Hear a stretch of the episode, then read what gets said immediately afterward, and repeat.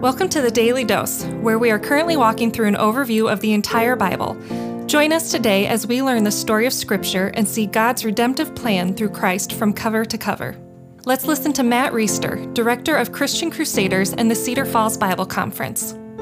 We're going to finish up Ecclesiastes today. We're going to be in chapter 12, verses 9 through 14. And this is the end of the matter. This is the final exhortation from this preacher, this writer who has been sharing this wisdom with us, of course, inspired by God.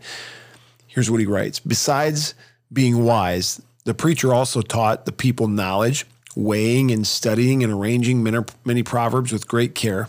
The preacher sought to find words of delight, and uprightly he wrote words of truth. The words of the wise are like goads, and like nails firmly fixed are the collected sayings. They are given by one shepherd. My son, beware of anything beyond these. Of making many books there is no end, and much study is a weariness of the flesh. The end of the matter, all has been heard. Fear God and keep his commandments, for this is the whole duty of man.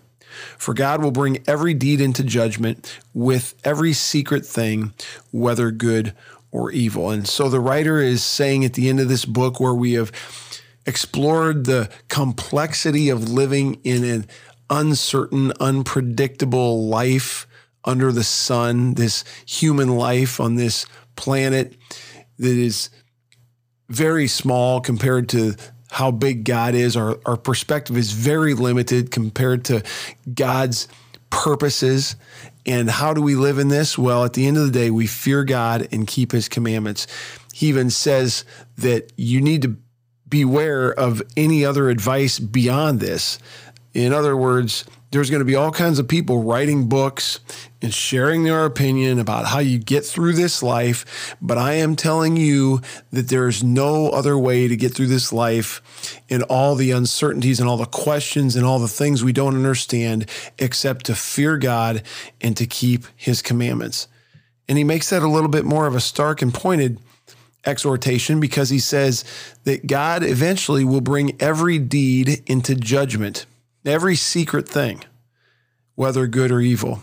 So you'd better fear him and keep his commandments. Of course, what we know, maybe better than the people in the Old Testament knew, is that actually keeping God's commandments is very, very difficult. In fact, it's impossible because we're born into sin. There's no one righteous, not even one. And so, every single one of us, as important as this is to fear God and keep his commandments, every single one of us in our natural condition will utterly fail at that.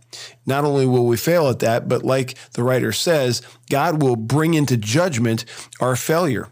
Even the things that are secret, the things that no one knows where we fail, that will be brought into judgment. And so, we find ourselves in quite a predicament because every one of us is a failure. Every one of us has failed to meet God's righteous requirements, and therefore we are unrighteous, we're unholy, we're dirty and sinful, and we are in no condition to be in fellowship with a perfect and holy and righteous and flawless God. Which is exactly why God sent his son Jesus Christ to live the perfection on this earth that we couldn't live, to meet every righteous requirement of the law that we couldn't keep.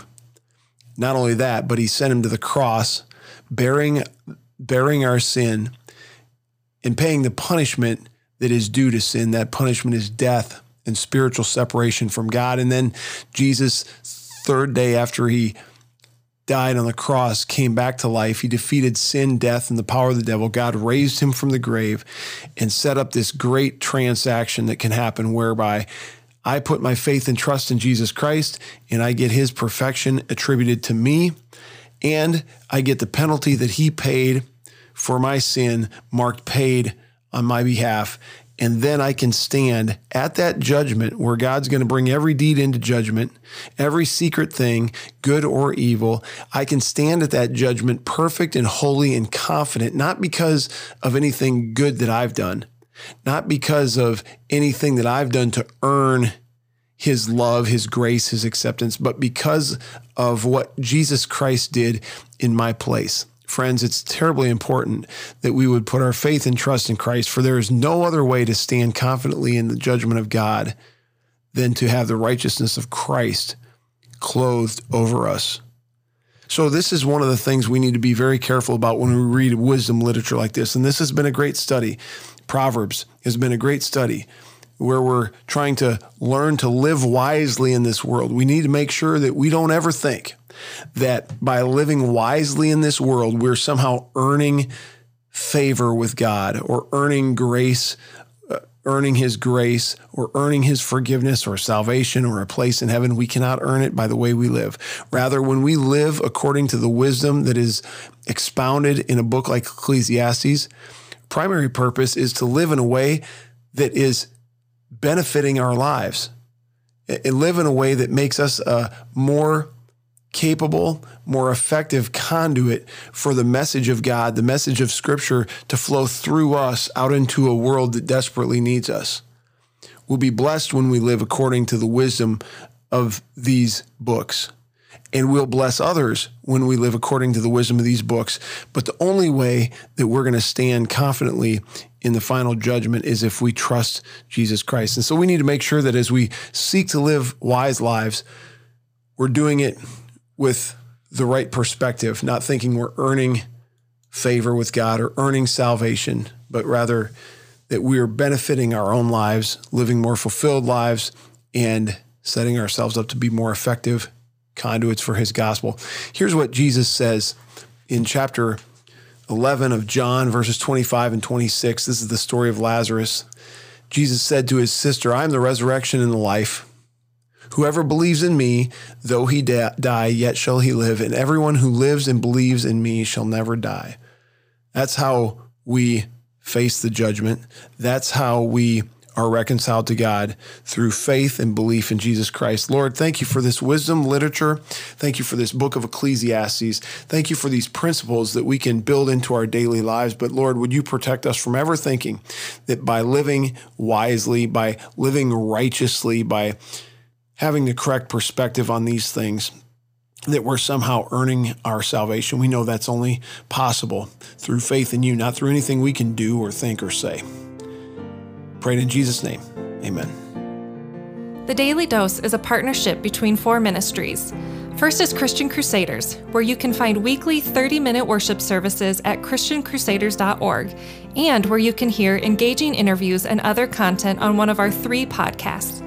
Second is Fresh Wind Worship, whose weekly worship services are available on their YouTube channel, Fresh Wind Ministries, and linked to their Facebook page, Fresh Wind Worship. Third is the Cedar Falls Bible Conference, whose conference videos are available at cedarfallsbibleconference.com. And please consider joining us for our 100th annual conference on Saturday, July 31st through Saturday, August 7th in 2021. If you or someone you know could benefit from an anonymous online Christian mentor, please visit issuesiface.com, which is provided by Power to Change Digital Strategies, our fourth partnering ministry. Please subscribe to this podcast, leave a five star review, and prayerfully consider financially supporting one of our partnering ministries. And check our episode notes for links and more details. Thank you for listening, and may God richly bless you.